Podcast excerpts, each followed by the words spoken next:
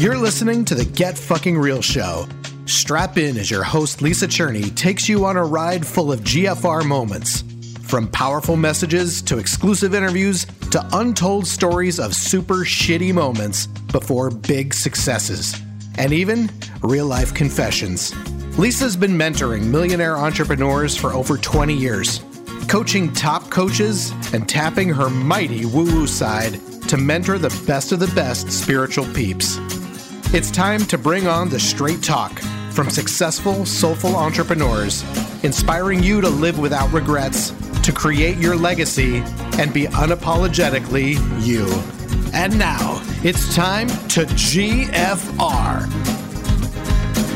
Life is too short to be a slave to your own dream, cause I'm working too hard, and I want to feel so alive. I jump out of bed because I love my life. Living on my terms, I know that I will thrive. Being myself, clarity will arrive. So I'll stand out and be J U I C Y. Stand out and be J U I C Y.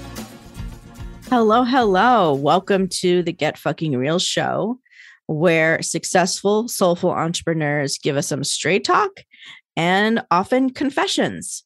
And this particular show, this episode, does not disappoint in the confession department. And in fact, what our guest shares is something that she has not shared publicly at all. So I am super honored that this show creates a platform and safety for people to show up authentically. And ironically, and not so ironically, our guest today, her whole life's work is about authenticity. So let me ask you this question before I jump in and tell you more about her. Are you living life authentically? It's a really juicy question. I think our GFR commandments are a good roadmap for figuring that out, particularly number one, which is what are you tolerating? Because if there's a lot of things on that list, I imagine you are not living an authentic life.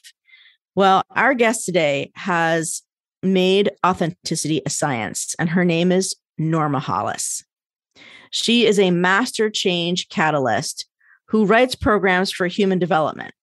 She has spent 30 years researching human nature from personal, professional, and spiritual perspectives. And that has led her ultimately to create her platform program called Authenticize. Now, her first career was as director of child development. And you'll hear how that study in college and then that career really informed and sort of like laid the groundwork for her you know later expressions of her work.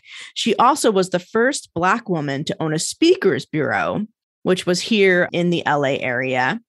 And that is how she became an entrepreneur and she developed programs for speakers to help them with their success now, Norma and I go way back um, because she's in the LA area and I've been speaking and coaching and doing stuff in this. You know, I'm in Orange County, California, which is just south of LA, between LA and San Diego, for those of you that are not super familiar with California geography.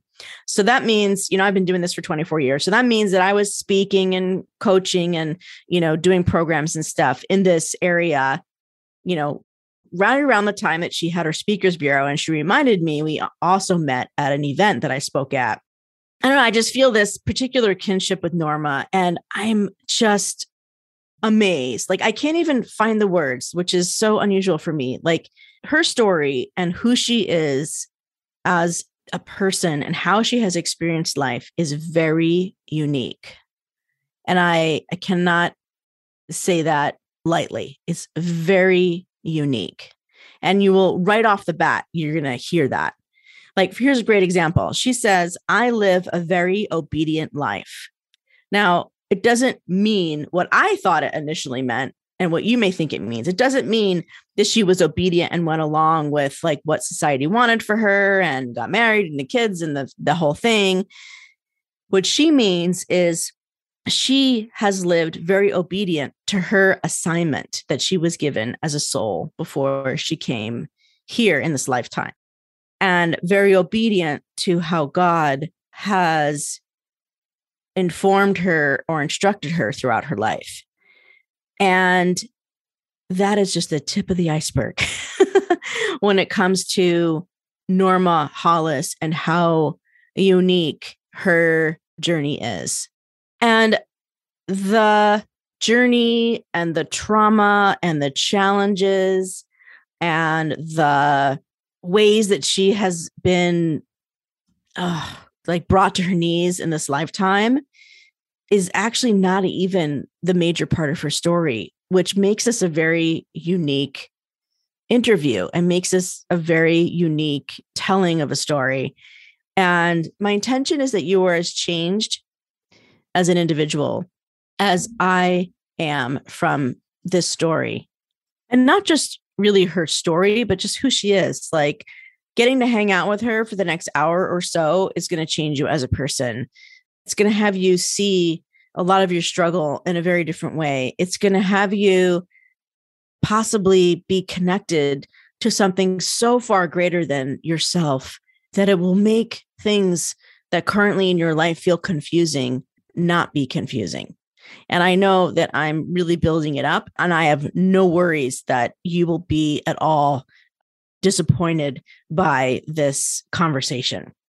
I will also tell you that for the GFR squad, she goes into depth into her authenticity grid, which breaks down authenticity into a scientific, measurable, diagnosable way. And it is brilliant. And it is brilliant. And uh, if you want to connect with her, you will definitely want to use the link in the show notes called giftsfromnorma.com. And she's going to be doing all kinds of new stuff actually there with webinars and things like that. She's 72, y'all. You you won't even believe it. Like I'm telling you she's 72 and I want you to keep reminding yourself of that as you hear this interview and she is hitting her stride. She is hitting her stride. She's an extraordinarily impressive entrepreneur and person. And oh, oh my gosh. Okay, I will stop talking. I cannot wait for you to meet her.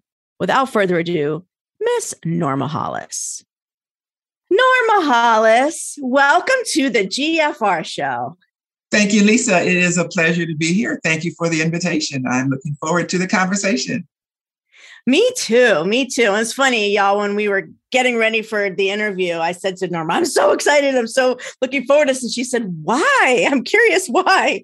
And you'll know, you'll know as we go through the conversation why I was so excited. But most of my guests, I guess up at, you know, I'm, I'm at, we're at 90 something episodes now, but a majority of my guests I know pretty well, or, you know, I know somewhat of their story, but Norma was a really mostly intuition. I just knew, I knew there was good stuff because of who she is and how she has shown up in the space that we share now with the Evolutionary Business Council.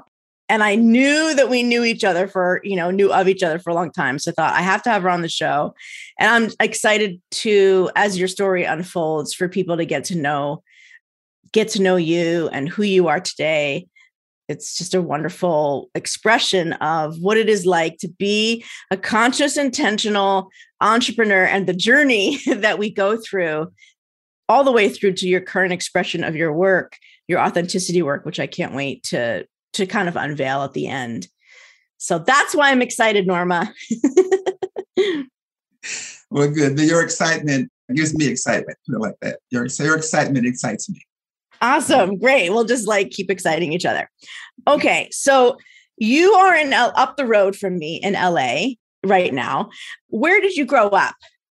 Detroit. I grew up in Detroit, Michigan. I have a sister with us born in the same year.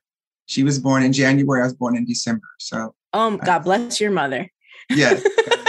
my family was one of the first Black families in the Russell Woods community of uh, Detroit. My dad was a dentist. My mother was a teacher. And I only learned about two years ago after the George Floyd incident that when my father bought a house, bought the house in, in Russell Woods, it was because the of the GI Bill, because that was the first time African Americans could purchase, could get a mortgage. And because he was a dentist in the in World War II, he was able to purchase a house. So I did not I did not know that they couldn't buy houses until then. So that was a history lesson for me. And, it, and since I lived that, now I, I, had a better understanding of it. And that's why we were one of the first Black families in on Fullerton Street in Russell Woods. Yeah. And how did that come? How was it that it came out during or at after George Floyd's murder? How, well, how there was, that you?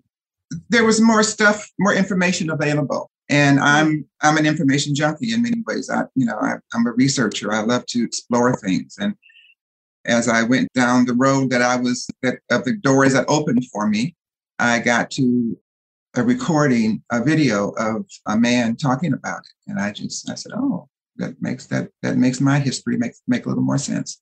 So yeah, yeah. And what was that like being the first black family in that neighborhood for and how, how did you feel like that impacted your sort of your identity at the time? The only real thing that I can say for me that I experienced that was racial was a slight thing, and I realized it later. And I was probably in maybe first grade. The teacher was having all of the students come to the board and write their name. And I was so excited because I was I was an A student, there's no question about it. But she never did me. She just passed me right by. And I never wow. really understood it until years late years later. And I just, you know, that just was my life was like that a lot. And I just never let it, I never let it really bother me. So either when my family didn't understand me or people didn't understand me or whatever, I just realized, okay, so I'm different. Fine. That's that's who I am. I'm moving right along. So, you know, yeah. So that was probably the beginning of some of that that occurred in my life a lot. That's quite an amazing clarity that you had as a young person to say, "Oh, I I guess I'm different. Okay, I'm fine." And I gather you're not just referring to the color of your skin, like there, that, that there was other things about you that made you different, and that was fine. Yes. Well, I realized I was different at age two years old.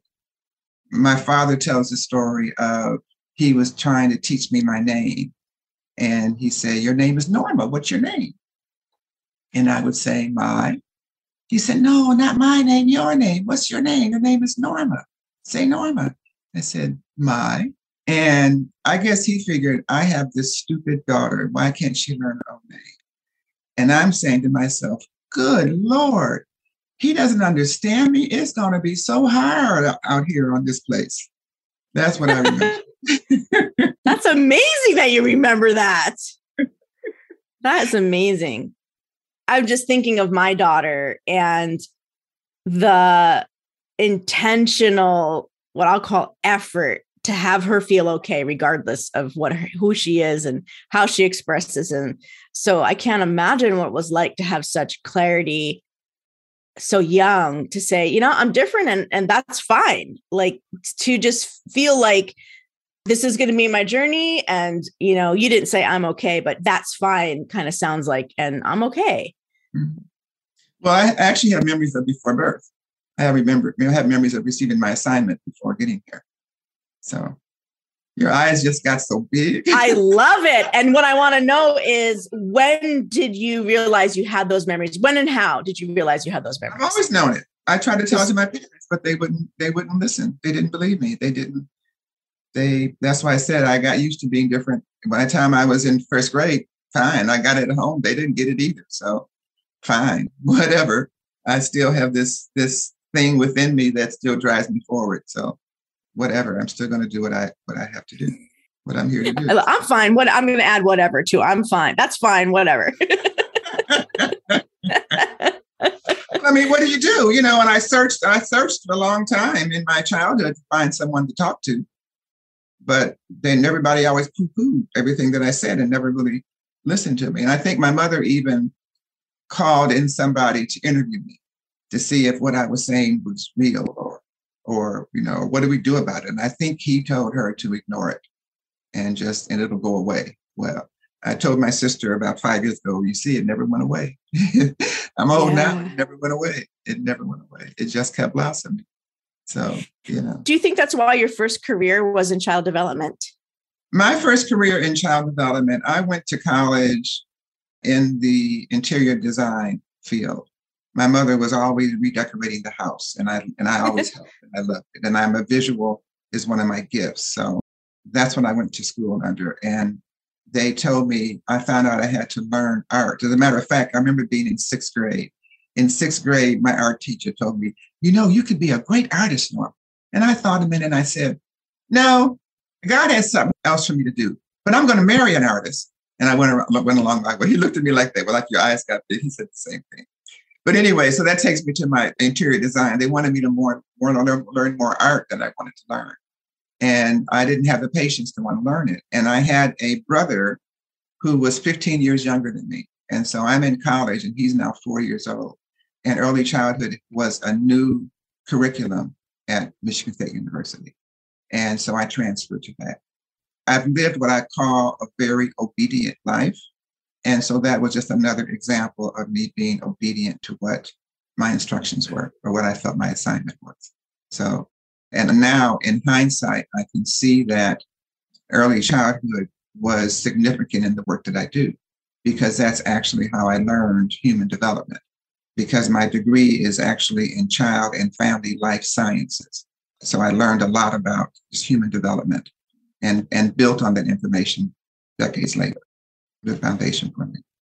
I live a very obedient life. I've had guests say similar things, but they were not talking about being obedient to their divine assignment. They were talking about being obedient to what they thought they should do, that they should get married and they should get a degree and they should have kids and they should, you know, they should you know create wealth and security and then realizing that that did not give them fulfillment so i much prefer your version of i live a very obedient life obedient to your assignment well they were living they were living the shoulds of society and that's exactly what i teach to go around because society if you follow society's guidance no one will ever be authentic they'll just be the robots that society moves you. You know, I wrote a 28 was a significant year for me. And I wrote a poem then, which is one of my signature poems. And the end of the poem says, well, the poem talks about how people are one thing, but they live life being something else or not being themselves. The last part of the poem says, How did we get this masquerade, this parade of people playing people, this charade of life's reality? And that's really what I spent the next rest of my life studying how did we get this stupid masquerade that we're living in? And so that helps me explain why I got moved to the early childhood field, because that helped me to see when young children come into the world, they come into the world with great exuberance about the gifts and talents that they have. If they sing, they sing loudly. If they like music, they're banging on stuff all the time. They're talking if they're verbal skills. They're drawing if they got visual skills. They're dancing if they got bodily kinesthetic skills. They're asking questions if they're mathematical, logical, whatever they're being themselves. And then tired mommies and daddies say, don't talk so loud, don't sing so loud, don't beat on the table, I'm tired, go watch TV or something like that. And so kids start getting shut down so early and they back off from what it is that's their gift to do. And sometimes they end up doing it so much that they end up in the cubicles that they started in kindergarten, first grade. So they go to preschool, preschool teacher says, come on in, play how you want to play. They're happy, they're cold. Like bathroom when you want to go to the bathroom, fine. Get home, mom says, don't talk so loud, back up. Get to kindergarten, first grade, raise your hand, hold your pee. You can't go when you want to go. You go when I tell you to go. You got to get structured. They get in the structure, they stay there and do the shoulds. They should get married at 20. They should have a baby at 20. Well, if you do that at 20, you're stuck financially for the rest of your life. You've got a mortgage the rest of your life. You got babies to feed the rest of your life. Then, therefore, the decisions that you make are not going to be decisions that are going to be for your thriving. They're decisions for your surviving. So it, it starts you from the beginning. So the ones that say those shoulds got stripped of their authenticity early. And so then when I had my speaker bureau, which is the uh, the business, the first business that I had, and I met so many speakers and would come to me and say, Norma, you know, I want to speak. I lost myself. I worked in corporate for 20 years and I had to be who they wanted me to be. I don't know who I am anymore. Can you help me? And I see it over and over and over and over again. And people, so I've been examining what's the transition from the happy go lucky preschoolers who know who they are and express it freely to the corporate turnarounds or whatever you call them, or not just even just corporate, any any full-time job you have to pretty much adapt to that environment. I directed Head Start programs, the nonprofit mentality. It's a different one than the corporate, but it still is a mindset that I had to shift from big time when I decided to go on my own and be an entrepreneur and trust myself.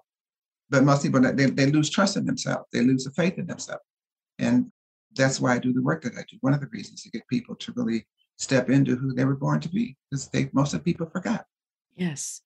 And you had trust and faith in yourself from a very, very early age. That's what I'm hearing. Well, what I what I believe about my soul's journey is that in my last existence, I did something wrong. I don't know what I did wrong, but I did something wrong. I'm trying to get it all right this time. that's, that's happened. like the so, um, yeah. so you had a particular poignant turning point when you were 28. Can you share with us what that was? Well, I think that was the year I went to Walden. Walden was a non traditional master's program. I drove down from Detroit to Florida with a girlfriend. And it was a, it was a very strange experience. That was the year that I realized I had done everything my parents had said to do. I had become the African American daughter of a bourgeois family and was expected to marry the same, whatever, whatever, whatever. And I didn't even understand what marriage was. I don't think most of us don't at that age anyway. But anyway, I found that I was married with a husband with a good job. I had a good job. We had cars. We had a good house, and I was miserable. And I didn't know what to do with myself. I didn't know who I was. And so that's when I, I also went to, I also had ear surgery that year. I sure did. And it didn't work. I have I've had a hold of my eardrum. My my story of eight, which I have to tell you, is the poignant story of my life. 28 was the second round of it. So okay, let's do it. Okay, but let me okay, I'll do I'll do eight first then. So eight, I told you about two. Two was when my father and I had the conversation. And that's when my mother said that my hair changed overnight. As African American girls, children, all of our hair comes out like yours. It's just silky and straight and stuff, but most of us, but it changes. And by two, I still had it. And my mother felt, whoa, I got a child that's going to have, I won't have to worry about trying to comb that kinky hair and all that stuff. And anyway, my hair changed overnight when I was two. Wow. And my mother said she cried. And so that's significant to my story as well. But anyway, at eight, I woke up on July 5th with dots on my pillow that turned out to be a hole in my eardrum from a cold, from a, a weak eustachian tube.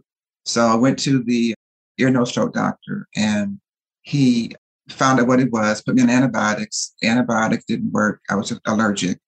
Went to the hospital. They only found one thing from a culture that would stop the infection. It had to be applied topically. Went to the doctor's office the next day, sat in the chair. It's like a dentist chair.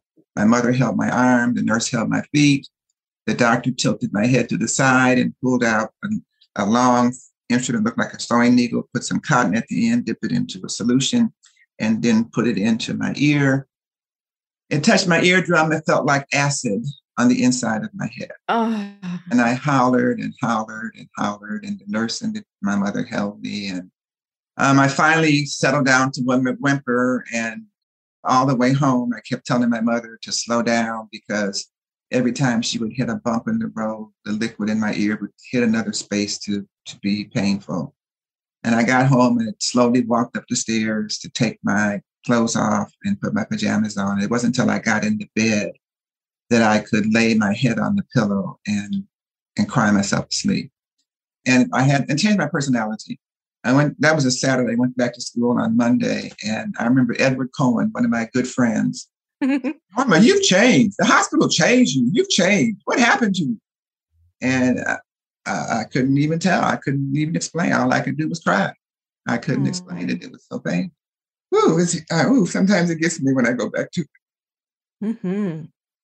So anyway, I had to go back and have it done again and again. I don't remember how many times.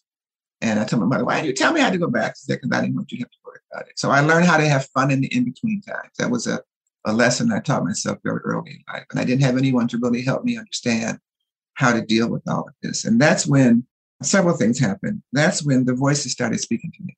And uh-huh. that's when the voices, I was walking to school one day and they started speaking. And I said to the voices, I said, okay, if you're the voice I should listen to, I said, let somebody walk by with red socks and let someone mention the word elephant in the conversation. And maybe I'll believe you. And in the next week, both of those things happened. In the next three or four or five weeks, I don't know, I kept asking for more evidence and they kept showing it.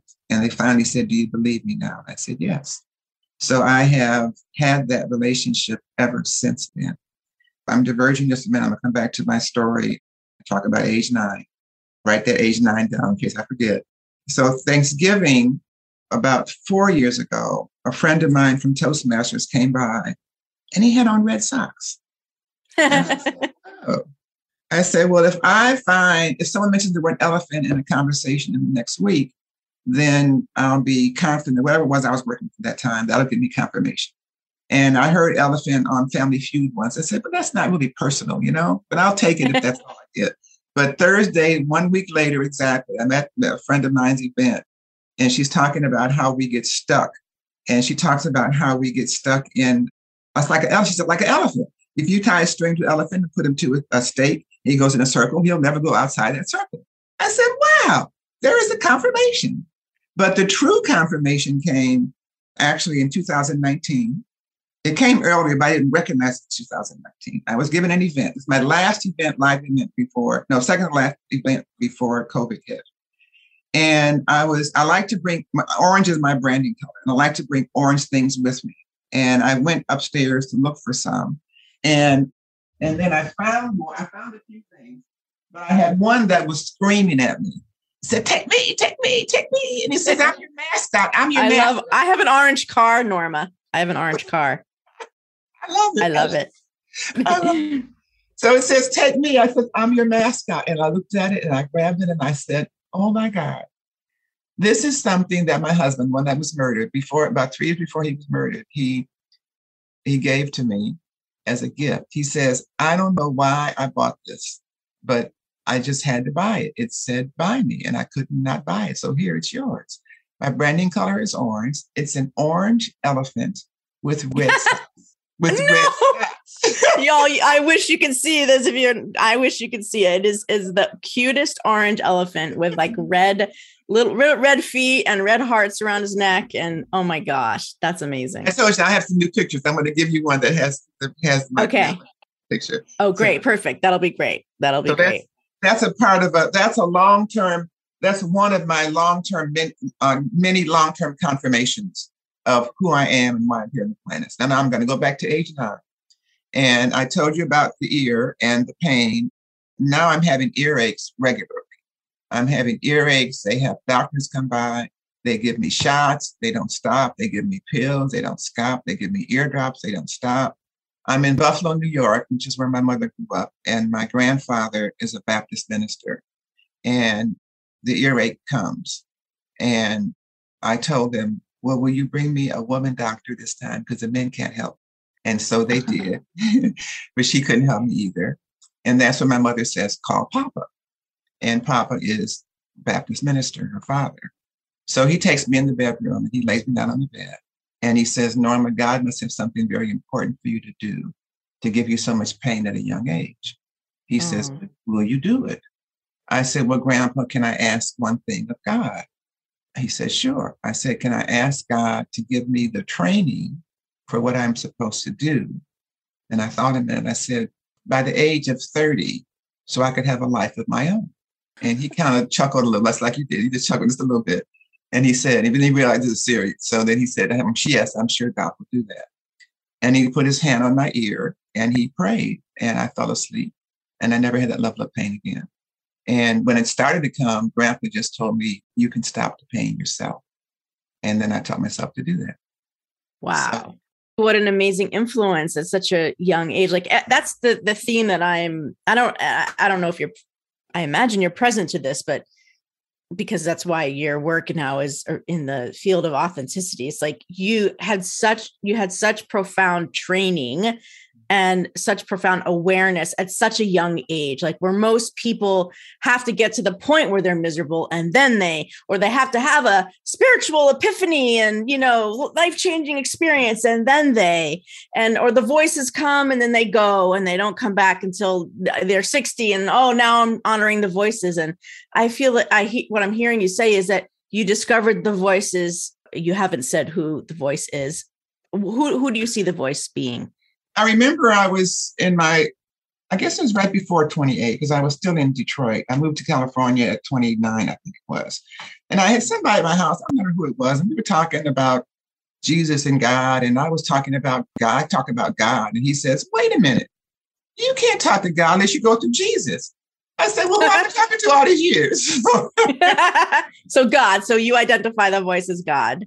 Well, I I identify it as because I have voices. Those the nine dimensions behind me that represent my grid represent the nine energies that I found within me.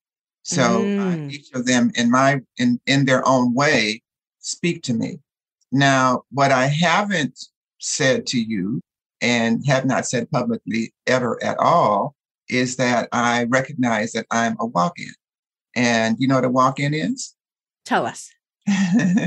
a walk-in is just like a soul exchange. It's a soul that comes onto the planet completely conscious and takes the body of someone that's here that for whatever reason decides not to be here. And most walk-ins walk in as adults and they're fully conscious that they're walk-ins. I know a community. I spoke at the first walk-in annual conference several years ago. And one of the people that gave the conference, Celeste, Blue Star, she calls herself, she talks about her walk-in experience where she was with uh, her family and she walked out, or the body she was went in, walked out to the ocean to swim. And she entered the body and walked back with totally white hair. And they're like, Who are you? What happened to you? And what happens though, because of the consciousness of the walk in, the family relationship severs or or changes or it's never yeah. the same. And they often know something's different. The family knows something and, and and, and the person does too. So i have other friends but i don't i won't want to mention their name but i don't know if they have gone public with it or not who are also walk-ins. But my the difference with me is i walked in at age two and I That's thought when your hair changed. yeah, yeah, my hair changed exactly because something physical always happens with people with walk-ins. Something happens, you know, because there's a it's, it's, a change. So I had to figure all this out. That's why I, I couldn't answer your your question from this to that because mine mine was from confusion and fear to confidence and trust, and knowing that, believing that I made some mistake before, knowing that I had before birth assignment, knowing that I've got confirmation that I walked in, knowing that grandpa said, you have something to do. All this is confirmation at a very young age. So by eight, nine, I remember at 13, I knew very clearly that I hadn't, I didn't know what it was. I had, I didn't know what it was till I got to be 50 or so years old. So I'm walking blindly the whole time, but just letting spirit lead me. And I, and the other things that happened at age eight that was very significant, that was probably two was a time, eight was a time, 28 was a time. I guess there were three things I say that happened at age eight. The second thing that happened is that's when I started the journey of taking antibiotics that I've been taking for 40, that I took for 40 years straight and totally messed up my system. I'm dealing with something now even because of antibiotics. I have to, I really change my diet pretty much every year. All the antibiotics kind of ate away the cilia in my intestines, which means that foods most people eat, my body doesn't move them. So I have to make sure I just, I just changed this year. I've been dealing with a two year bacterial infection that they can't wow. get rid of. So I, I, just like just like the antibiotics first caused me to have a really bad case of Candida albicans. So as I was turning 50, I re- realized that the doctors couldn't help me. Spirit led me to the right book to read to figure out what to do. I found the right doctor. Took five years to heal it, and very expensive, but very necessary. So I keep changing my diet. Then I, I told you I've had, I've had 13 surgeries, and every surgery has been a mystical experience. Some very, very, very deep, and some very connected. And the three of them have been for my ear. And just so just just so coincidentally, just two days ago, I saw my ear doctor who gave me the first first time in 65 years that I've heard that my ear is healed. First time. It's been that long of a journey. Three surgeries, the antibiotics. Last time I had a fungal infection for the last four years that we finally got got taken care of. We have had three surgeries. It's been an experience. So that was one of the of the major forks in the road that the ear created. The second was the deep spiritual connection, you know, that I have. And then the third, it led me to the work that I do. Because the 30 years, when I asked Grandpa if I get my training by 30 years, you know, God has a sense of humor. My 30 years, I by 28, I'm figuring I'm directing Head, Head Start preschool programs. You know, I'm ready to start my life and all. But what I found out is I was starting the 30 years. It didn't start the 28.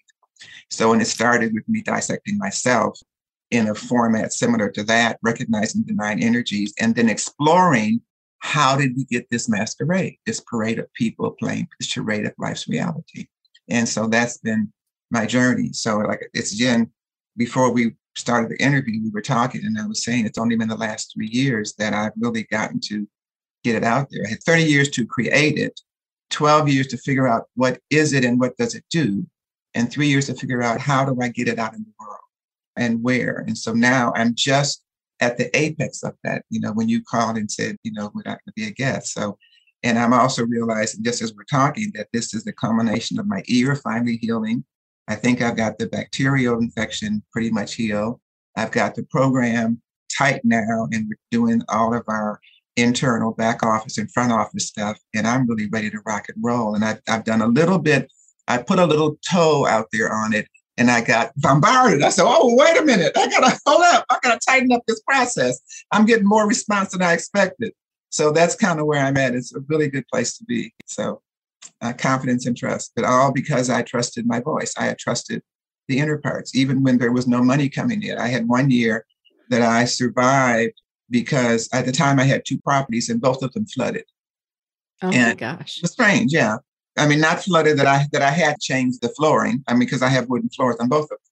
And I just put, you know, the fans out, no, no mold, none of that. It was great. Got a nice check. And then somebody nicked my car. I got another check. So I got three insurance checks in one year. And that got me through plus whatever little tidbits. But I could not work. The spirit would not let me work. It would not let me. I left Head Start in 1996 and started the Speaker Bureau first Black women bureau, didn't know what the heck I was doing, got all kind of accolades, didn't understand the value of them. Who goes from a nonprofit to an entrepreneur without taking a breath? Norma did, because didn't learn a yeah, lesson. and normally I would ask people, tell me how that happened. But for you, I feel like you woke, you probably went to sleep one day, said, I'm going to do this, and woke up one day and said, I'm. it's probably not much of a story. exactly what did it. I said, well, what's next? You know, okay, the head start's gone. You know, I learned I can speak. So I started speaking. There's a lady named Susan Levin that had uh, I, I remember Susan. Uh-huh. Yeah. I got in her directory, started speaking for free. It was one thing to speak to angry employees, you know, but now I was talking about my message. People like, so I got going. And but the candida from the health would not let me travel and be a speaker. So because I, I wasn't healthy enough, you know, with food wasn't good. I, I got sick too much. I had no energy. But Spirit said you can teach other people. So I said, okay, I'll start a bureau. So I started a bureau. Didn't do any research, nothing. Just started a bureau. And here's my shingo. I'm a bureau. amazing. It but is amazing. And I got I got press everywhere. People tell me, how you get so much publicity? I don't know. I didn't know what to do with it. I didn't know what I was doing, but I did it. But I got in serious, serious debt. But I got out of that. But now I know, you know, decades later that in the Black community and maybe beyond, some see me as a legend. I didn't know that. They said to me, You're a legend, Norma. I heard that like three or four times in a six month period once. I said, I am? Okay, cool. What I do? okay. but I found, you know, I'm starting, I'm deciding what to call myself now because now I'm recognizing that the authenticity was just a part of the step, the process. So what I'm realizing that I what I do with people is I'm a change agent. I changed the preschool, or the early childhood industry because I created, I write programs for human development. And I wrote a program that took children out of preschool programs and took them through a series of assessments to identify where they may have unrecognized deficits that parents could focus on. Fine gross mm-hmm. motor, speech and language. I forgot. We had several different components we did, and we did it in Michigan and in Ohio. So I had them in three different cities in two states, and that was in my 20s. So I modified wow. that. When I when I left it, the, girl picked it up and, and started doing the same thing. She just copied my pattern and did the same thing. So I'm an innovator, a pioneer. I haven't always known how to monetize my pioneering work. I've always saw myself as this, I'm a walk-in change agent. So I'm just supposed to go around and change things. That's what I was doing. So then the same thing with the speaker bureau, because when I started speaking and then finding people like my message and just examining, I have a part of my, one of my major gifts is the mathematical logical, which means I can see the big picture. I'm a problem solver. And I'm also very existential. That's another gift. So I can see beyond you know what is clearly you can so i recognized the need to help i didn't know that there were no other black bureaus run uh, you know operated or started by women i knew that i had met a guy that was doing a black one but I wasn't doing a really good job of it and i just stepped, stepped in and started doing it and ended up getting um, a wonderful woman working with me i never really ran the bureau at all it really and denise that i hired I have these nine personalities, like I mentioned. One of them is a really great personality, and Denise had that all the time. I didn't have it all the time, but she had it all the time, and she loved, loved, loved that job. And I got to be the first Black woman running the bureau, and it got to be fairly large size. I booked a lot of speakers and all across the United States, and we had it for about 14 years. And then Denise got um, sick with diabetes and had to stop working and I had one of my girlfriends from high school had moved out here to help me out. And then her father got sick. She had to go back to Michigan. So um, in a month, I had no employees. And it was recession, so it was time to stop. And had already started my authenticity program. So I modified that agency. I modified that industry. I changed that industry because after I started my bureau, a lot of the larger white bureaus started opening up black departments and, and booking more black speakers. And then there were a number of boutique black speakers that started up. And then I also, that was my, my business education. I didn't go to school to get an MBA. I ran a bureau to get an MBA and to learn, you know, how to, I'm, I was always been, I've always been patient with school and prefer. Me too. So, and now I'm making major impact in the coaching industry. I am a, I don't know if you know what WBECS is, World Business Executive Coaches Summit. And WBECS has been around about a dozen years. They touted to have over 150,000 coaches internationally. And at one point, they looked for coach hosts because they give summits on a pretty much a weekly basis. And I was selected as one of uh, six coach hosts several years ago. I'm doing that about five years. I'm the only Black coach host. So when Black Lives Matter came up, I asked them, what are you guys going to do? You know, they, they sent out an email um, saying that they supported Black Lives Matter. And so I reached out and said, What are you guys going to do? They said, I don't know. What do you want to do? So they allowed me to host a panel of Black women. I picked the women. And they, I think they were very, very surprised that they had over 3,500 people sign up for the webinar and over 1,500 actually attended. And they get those numbers often, but not, not, they were surprised to get it for this particular situation. And what I was very surprised at, it was a very, very successful webinar. And the energy that the women brought, the maturity, the knowledge, the comfort that, and the way we answered questions, it was just very, very well received. And what my surprise was is how many young Black women reached out to me and they all said the same thing. They said, Who are you? Where'd you come from? I didn't know there were mm-hmm. any mature Black women coaches. Can you imagine? Nice. Yeah. Wow. So it's, you know, one of them now is is teaching my signature course that I have. So she joined up, and um, you know, I'm looking for more people that because I'm I'm expanding rapidly. I'm looking for teachers, coaches, speakers, facilitators, trainers that are interested in being a part of this revolution or movement that we're doing. Because now I'm taking the people that I've trained and having them do all the little pieces that I've developed in the past. I've always believed in when I directed programs and all that, and I had my speaker bureau, all of this. Believe, Oh, by the way, I wanted to mention this too. The WBECS had this competition two years ago. They started and they and they they competed to you competed to present your work at WBECS, and I won one of the competitions, and I won enough that I won to deliver it twice in one year. So I spoke four times in one year with WBECS, which is unheard of. So that's a bit of a modification. And even if the blacks being in the speaking, and then now I have, I refer to my company as a coaching company because that's really what we're doing. So I'm modifying that agency in some ways as well. So I am a, and I'm looking at refer, how I'm going to refer to myself. I've taught my others who are going to do what I've done. And now I'm seeing myself as a sort of as a master change catalyst because I am I'm a catalyst for change. I don't necessarily go into it intentionally, but I intuitively see the gaps in individuals and organizations and societies and find ways to be, to begin to fulfill them. So I think that's my bigger picture that was the bigger thing that God sent me here to do that that grandpa told me. And when spirit told me that I needed to confess, if you will, that I am a walk-in, I said to spirit, well, you got to give me proof first. Do I have the proof now? Do I have the proof? Is it is it is it provable?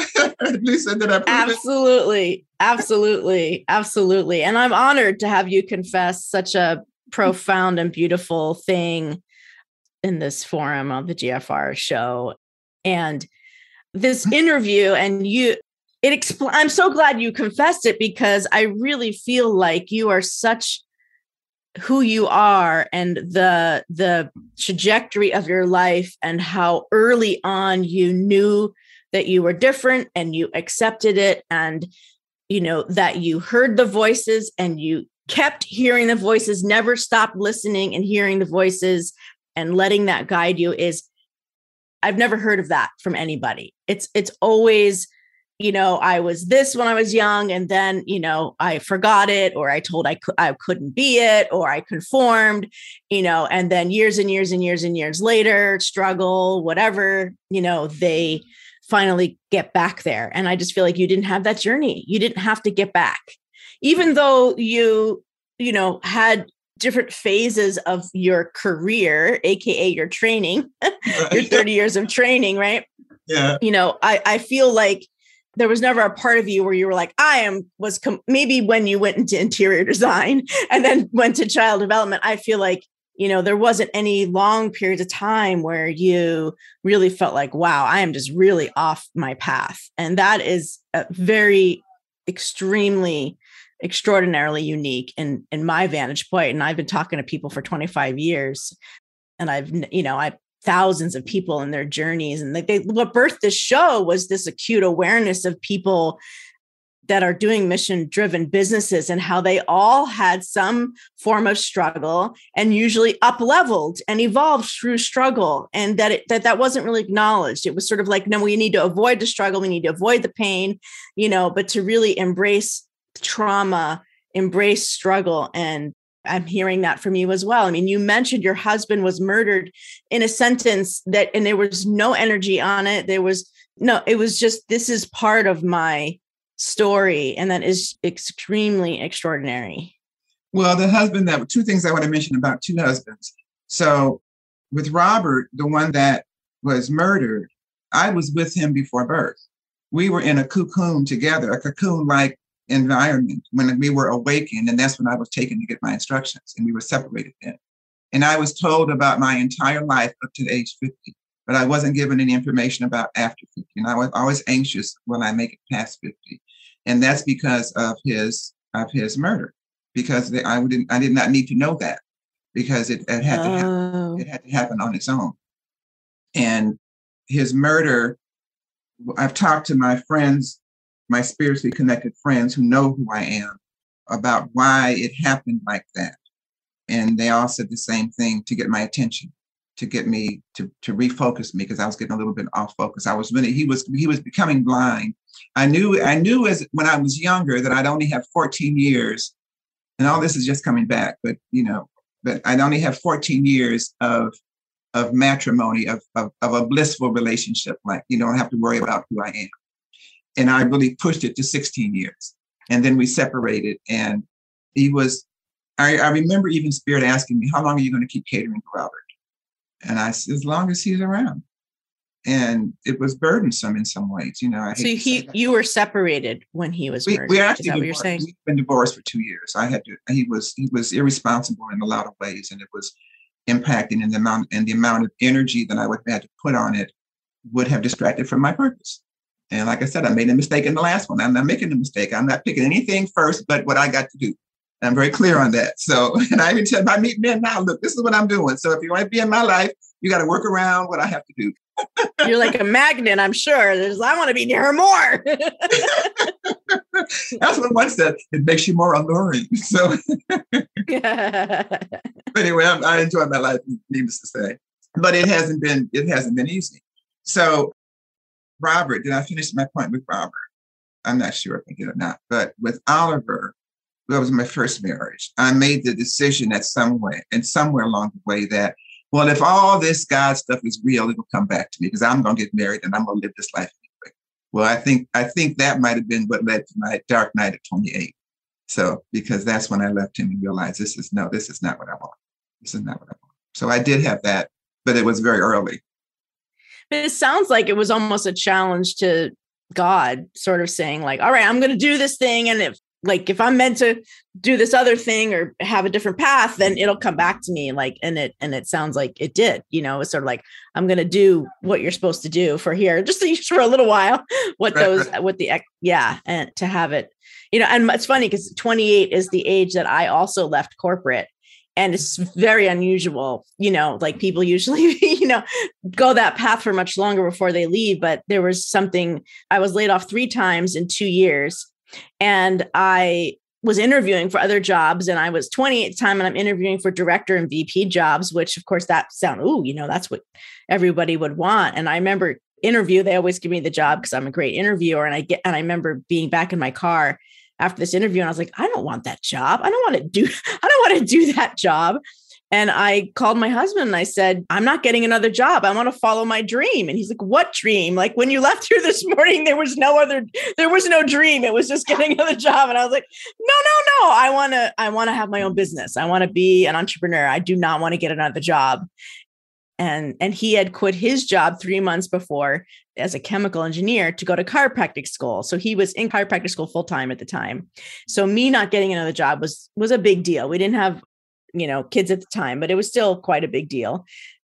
But I just knew like that was not my path. Like it was so like I needed a place where I could really integrate all parts of myself. At least that's what I, you know, knew at the time at 28. So seeing your age 28 turning point i resonated with that and uh, i just i think that's unusual in and of itself but you also have age two and age eight so you definitely have been on the path of authenticity for your whole freaking life and i'm i'm so happy to get to have this conversation and for my listeners to hear this conversation because it's just so valuable. You have you're like a rocket ship of authenticity that everybody needs to be around to see that it's truly possible. And particularly this latest confession of you being a walk in. And it's like, you, people will hear you because of the experiences that you have and who how you show up people will hear you as that is an experience that is a legitimate experience that people have that can identify with and it probably will explain for it will help them be more authentic because it will it will explain the mysteries probably many mysteries of their life. Well, thank you for saying that because, you know, I've been, I obviously haven't wanted to say anything about it because it's so off the grid and a lot of people don't, you know, understand it. You know, I've had people along the way ask about my program and wonder, was your, was your program Bible based? Well, what does that mean? You mean that I go to the Bible first before I wrote it? No.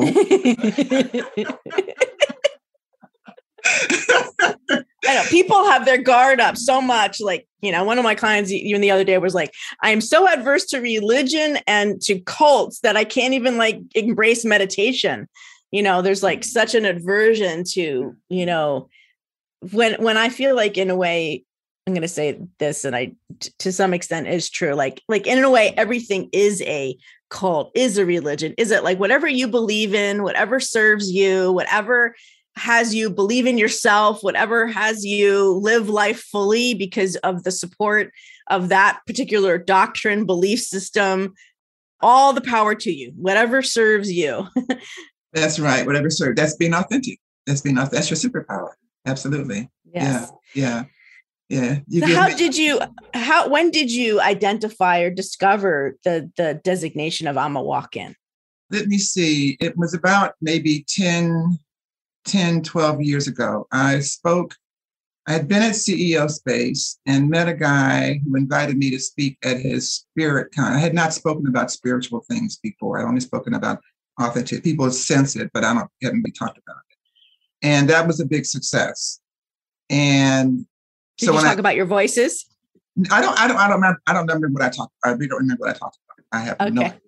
But that led me to do a Google search for other spirit-based conferences, and I found a conference for the first walk-in conference, and I applied because over the years I have been curious about well, who am I? I've talked to people. I've had a number of mystical experiences. A book about mysticism that I read before back in my 20s. And I lost the book along the years, but I made so many comments in there about experience that I had that were related to that. I talked to, I was Catholic for a while. I talked to some Catholic nuns and about, I talked to several Catholic people, several people in multiple different arenas of, of different energy. And no one could ever answer. They all said, you have something that's different, you know, but I don't know what it is. Nobody really knew what it was, but I knew it was something different. Uh, and I said, well, am I, am I psychic? Well, yeah. Am I mystical? Well, yeah. Am I this? Yeah. But I'm not this alone, you know, and I'm not that alone. But anyway, when I talked to Celeste Blue Star and applied to be a speaker and showed her my work, she said, there is no way you could have done that work unless you were a walk-in because mm-hmm. it's too it's too aligned. The first horizontal line in my in my grid relates to the things you're born with. And that's that's how you think. And that's where your thinking comes from. The second line relates to either how you the world sees you, your values in the world. And the third line is to what you do and how you show up. And the first column, your inner voice and how you talk to yourself. And the second line, your outer voice and how the world perceives you. And the third column is the um, expressive voice and how you live your life and how you use your gifts and talents in the world. And then each of them have a different meaning. And that's with a 30 years of, of dissecting myself and society of researching astrology, numerology, Freud. I mean, just whatever I get my hands on, even without computers, you know, to research all that. And then writing, I wrote workbooks for each one of them that now in my online school. Then all of these years, just stuff downloading and coming out. I just wrote, wrote, wrote, wrote, wrote, wrote, wrote. And Spirit would not let me read, but but what I was uh, led to read. It still presents to me the things, the information that I need. I don't get a lot of extraneous stuff that doesn't mean much, but I'm led to read the things that relate to what I'm supposed to bring into the world. And so that's been been been been very clear. I forgot where I was going. Where am I going? So did I that's go? That's okay. No, you know, yeah, I was asking, you know, when and how you, you know, came to identify as a walk-in. So and, that was with Celeste telling me that. She, yeah, Celeste, yeah, was looking at you and saying, "Girl, you could not be, you cannot not be a walk-in with, you know, with what you have what you have created." And do you think that most people, or maybe even everyone, has the potential to have the connection with God that you do? Absolutely, yes. Excuse me, but yes, you tell me to use Yay, the word. got her to say fuck. Without a doubt, everybody has the ability, but you just don't turn it on. Now, society does all it can to move you away from it. Because if you have babies early, and I'm going to say before 30, if you have babies anytime before 30, chances are you are being moved away from your spiritual nature because you cannot focus. That's why, you know, my whole life was designed by God. And I say that because I had to stop full time working because of my ear, because the candida had gotten so bad I couldn't do it. I was forced to figure out how to survive on my own. Didn't do as good as I'd like to do, but in the long run, I did. In the short term, it was very challenging. Mm-hmm. But in the long term, I just I chose not to have children. When I found out that I had fibroids and might need a hysterectomy, I borrowed my girlfriend's two two daughters for a weekend, took them to SeaWorld and decided I'm good. I'm good. So because I, I, knew I couldn't do both. You you know, you can't yeah. do both. So when you make certain decisions early in your life, you erase other opportunities. And that's why yes. a lot of people in your in your people in your interviews, it was not till they're 50 or 60 that they come to realize there's more to life because they spend all their time either probably doing both, working their butt, their asses off. Now we can get real, I'll get real with you, working their asses off so they can get the money to feed the babies that they had when they were under 30. Because yes. after 30, you can't, I mean, when you're 20, you don't even know who you are. You're still your parents' version of who you are. You haven't lived enough life. You haven't met enough people yet. You know, I'm training my group now, and I have one person in my group who's 24 years old. Everybody else is over 50. And I'm training them to tell their story from their inner voice, their outer and their expressive voice. And she really can't get past her inner voice. And I'm real, I just realized this week, she's not old enough. She hasn't lived enough life. You haven't even figured out what your inner voice is telling you. All you know is what your mommy and daddy told you, or whoever else raised you, and what they want you to be and their view of the world. They have one view out of millions of views you can have of the world. You can actually create your own view of the world but you can't yes. until you experience some life. Yes, and I'm hearing this, and I'm and I'm looking at my own life and my own story, and I have a a bit a little bit of a unique story in that this part isn't unique, but you'll see why it, it lends itself to be unique. So two years after college, my mom introduced me to my now husband, and we got engaged after three months and married within a year at 23, which was completely out of I wasn't looking to get married. It was, you know, it just, it just like, you know, I was blessed in that way. And we did not have kids for 10 years. Mm. And that was very unusual. And we had to fend off a lot of, you know, inquiries and, you know, narrative from society and all that. We just kept saying, I just kept saying, no, not for a while. We're not ready. We're not ready. We're not ready. So I had my daughter, I think I was I can't remember exactly 32 or 34. Probably if I did a little math quickly, I could figure it out. But yeah, it was, you know, after age 30. And it's interesting that you that you say that because I do feel like we're now celebrating our 27th year married. And I think it's because we had 10 years, just the two of us, and we had 10 years to figure our shit out, which in that time is when I left corporate America and he left corporate and he became a chiropractor and now he's on his third career since, you know, after that.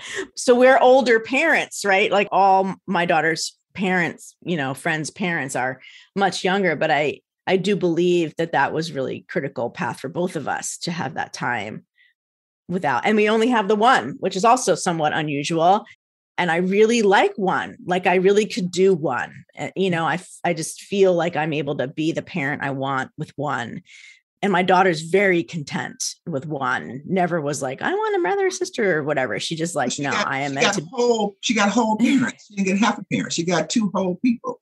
And you know, when I directed preschool programs, one of the things I learned very early is that the children of the older parents, the 30 plus parents, were much calmer, they made more mm-hmm. sense. The young ones were just frenzied. They didn't have any, they didn't have, they had less self-control. So it's an advantage everywhere, every which way you look at it, it's an advantage. It's for the mothers, for the parents, for the child, and for society as a whole. It's an advantage to wait, but no society pushes you to have, you know, have the babies early, get stuck, let me, you know, get, get, get, get beholden to me. And that's one thing I will say that I've never been beholden to anybody, anything except my relationship with God. There's no corporation. I haven't got any sponsors. I have I don't owe anybody except you know my personal debts. This has been strictly me and God. And whenever I try to venture away, it's like, nope, I need your full attention. So so wow. so that brings me to number eight in your commandments about stopping. And uh, yes. uh, the biggest knowing that sometimes stopping is the most lucrative action to take gfr commandment number eight yes well along my journey the hardest lesson for me to learn is when i get a spiritual message it doesn't always mean go do it now. Like when i started the bureau ah. i did it like you said i director one day bureau owner the next. It was pretty much like that. This is where you're going norma. This is where i'm moving.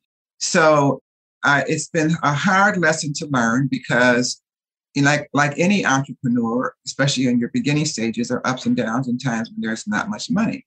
And when those times come, you know, you get a little anxious, or at least I did, a little frenetic. What am I going to do? And I'm always figuring out what to do and always working out something. Well, I got to the point that I'm moving faster than God's plan for me. And so I got back from a speaking engagement that I thought went very well. And I was about to go to the market, going to get some food for myself and for my divorced husband who lived nearby, who moved close to me. Going down the stairs, tripped and knocked my foot on my wooden stairs and broke my heel. So my driving. Oh. So I had to stay off my foot for four months completely. Now I live in oh my god, live on four levels. The bathroom's oh. on the top level. So the first thing I did was have some friends bring my little refrigerator upstairs, and I lived upstairs for a while. That was when that was 2014 when I had just got my diet right for the kidney stones. So I had, you know, my the women in my family died of digestive cancers, and I had a, was reading an anti-cancer diet, and I had my first bout of kidney stones, multiple stones in both kidneys, and read what to eat, and found out that the diet I was eating to, to combat cancer was contributing to the stones. And I had I had my routine going. I had my weight right, and wasn't getting any stones until 2014 when I couldn't even cook because I couldn't stand up and I couldn't even go downstairs. So that just changed everything in my business. So is that is that where how spirit slows you down and has you has the plan unfold in the timing that is intended, do you think? That's one of the ways. Well, certainly through surgery, through health, because each of my health situation, I've had, like I said, 13 surgeries, have been very That's unbelievable. Yeah. yeah. And for you to say that there's spiritual experiences or that you've had spiritual experiences, I just, it feels so profound and possible and true and so easy for us to miss it because it's so much easier to characterize it as a bad thing and a struggle and something you need to get through. And my mom, as we speak, is recovering from, well, she had cancer. Her second cancer journey, first one was 30 years prior, cancer. And then within months of recovering from cancer, got into a car accident and broke her neck and is now uh, recovering from a spinal injury and learning to walk and feed herself and all these things all over again. And I say that, I share that in the space of this conversation because you're characterizing physical health related things almost as like a way to throttle the way that God or spirit sort of throttles our, you know, the unfolding of our plan and that it is intentional. And I know that I, I know at my core my belief is that things happen for a reason that there is there that it is if it's happening it is because it's supposed to be happening and yet i feel like through this conversation with you i i just i feel i can connect going forward i feel like i can connect more openly to the divine design of the physical struggle and I've had multiple. I my, my physical struggle shows up more as chronic things versus surgical or you know acute things and I know that like one of my chronic things has been headaches for my whole life. And I know that that has been a spiritual path for me to connect to myself more fully and, you know, on many levels. So I, I thank you for that. And I think it's going to be a great contribution to our listeners to really to see those things as part of the design and also like you said i just take 3 weeks off and I really know that now too about recovery. Like my my clients, every time they have surgeries or something, oh, I'll be back the next week. I'm like, no, you won't. you know, no, you won't. It takes you two or three times longer to recover than the surgeon says for sure. You know, it's like, you know, and and you're gonna need just so much more time. It takes so much time. And we do not give ourselves time to evolve through experiences. We don't reflect, we just keep moving we keep moving. Yes. So you know, I mentioned earlier that there were three things that my my ear did when I was a child, and I had forgotten the third, and you remind me of what the third one is. Yeah, I think the third thing is a great place to kind of to bring our con- this this conversation. I'm going to have to have you back on the show because I, I, feel like you're on the verge with with your in your life at age 72. I feel like you are cooking with gas, and so I definitely want to have you back to see what happens a year from now. So I think 73. Yeah, 73, yes. so yes, please for this final segment here, tell us what tell us the third thing from the third thing that uh, my ear situation is it taught me to listen. It taught me to listen more clearly. When you're looking at your own health things, I've I believe that there's a thread in life that continues to show up. And part of it may be through your surgeries or through whatever, but certainly through your through your voice coming to you. But because my ear was such a, a dramatic issue for me as a young child, the sensitivity, like Edward Cohen said, you changed. You changed mm-hmm. because I could hear differently. My aunt said I changed. I changed because I could hear. I became more em- empathic, more of an empath. So I could hear and feel. I could listen in a different way. I could listen to a person's spirit, could listen to a person's soul. So it was mm. different. So I, a lot of the clients that I meet, they they tell me in 10 minutes, God, you answer questions that I've been pondering for years because I can hear a person's soul in a new way. So whatever it is that's happening to you physically, you know, there is usually a deeper meaning, but it may take a minute to figure out what it is. It will unfold for you if you allow it to. And the thing that we miss that I offer so much in my programs, which is why they're so popular, is that reflection time and just taking time. I give you guided ways to reflect, but you have to take time to reflect. Otherwise, you just keep repeating the same old bullcrap. And what's the point? You know, we want to change, we want to evolve, we want to transform, we want to be better.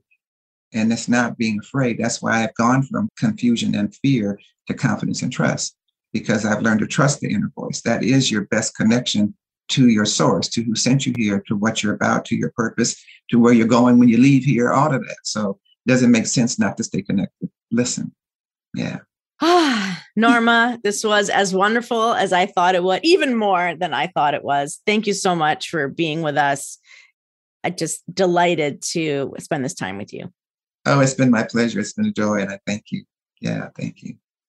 Oh my gosh, was I right or was I right? She is an extraordinary human being. So, to connect with her and to get all kinds of goodies from her, including her authenticity assessment, go to gifts from norma.com, link in the show notes. And then, of course, if you are a GFR squad member, you will also get a bonus training with her, which I was fascinated. I was just licking it up like a kitty cat with milk. it was just, it's so good. If you're not a member of the GFR squad and you've thinking about it, or you're just hearing about it for the first time, I open arms and tons of love invite you to join us.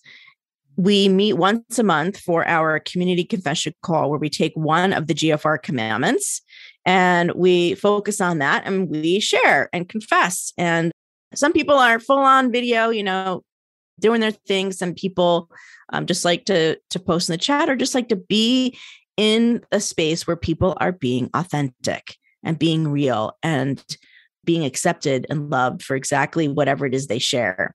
So it is a pretty unique and special gathering. And if you're new or you're a little nervous, no worries. You know, there's no pressure. It feels very safe. Uh, come hang out with me. I want to hang out with you. I want to get to know you better. So go to gfr.life forward slash squad for more info. And it is super duper inexpensive, only 20 bucks a month by design, so that uh, you just have to have a little skin in the game, but it's really meant to be accessible to everybody who wants to be in this GFR conversation, wants to hang out with me more, wants to meet some really awesome people. And then, of course, make sure you have your GFR commandments. If this is your first time with us, or maybe this is your 10th time with us, and you don't have your GFR commandments, you're missing out. So go to gfr.life forward slash 12C. Also, link in the show notes always for the GFR commandments. And you'll also get some really quick instruction on how to use them. But basically, it is not a 12 step program, even though there's 12. it is about picking the one that really is the one for you at any given time. And I keep learning more and more about them as our squad focuses on one a month. I think we've done it now three rounds, and I'm learning, still learning stuff. If this was your first time, welcome. I am whatever got you here. I'm so glad. Subscribe to the show so you don't miss any other amazing guests and inspiring stories. And that I will see you here next time. Over and out for now.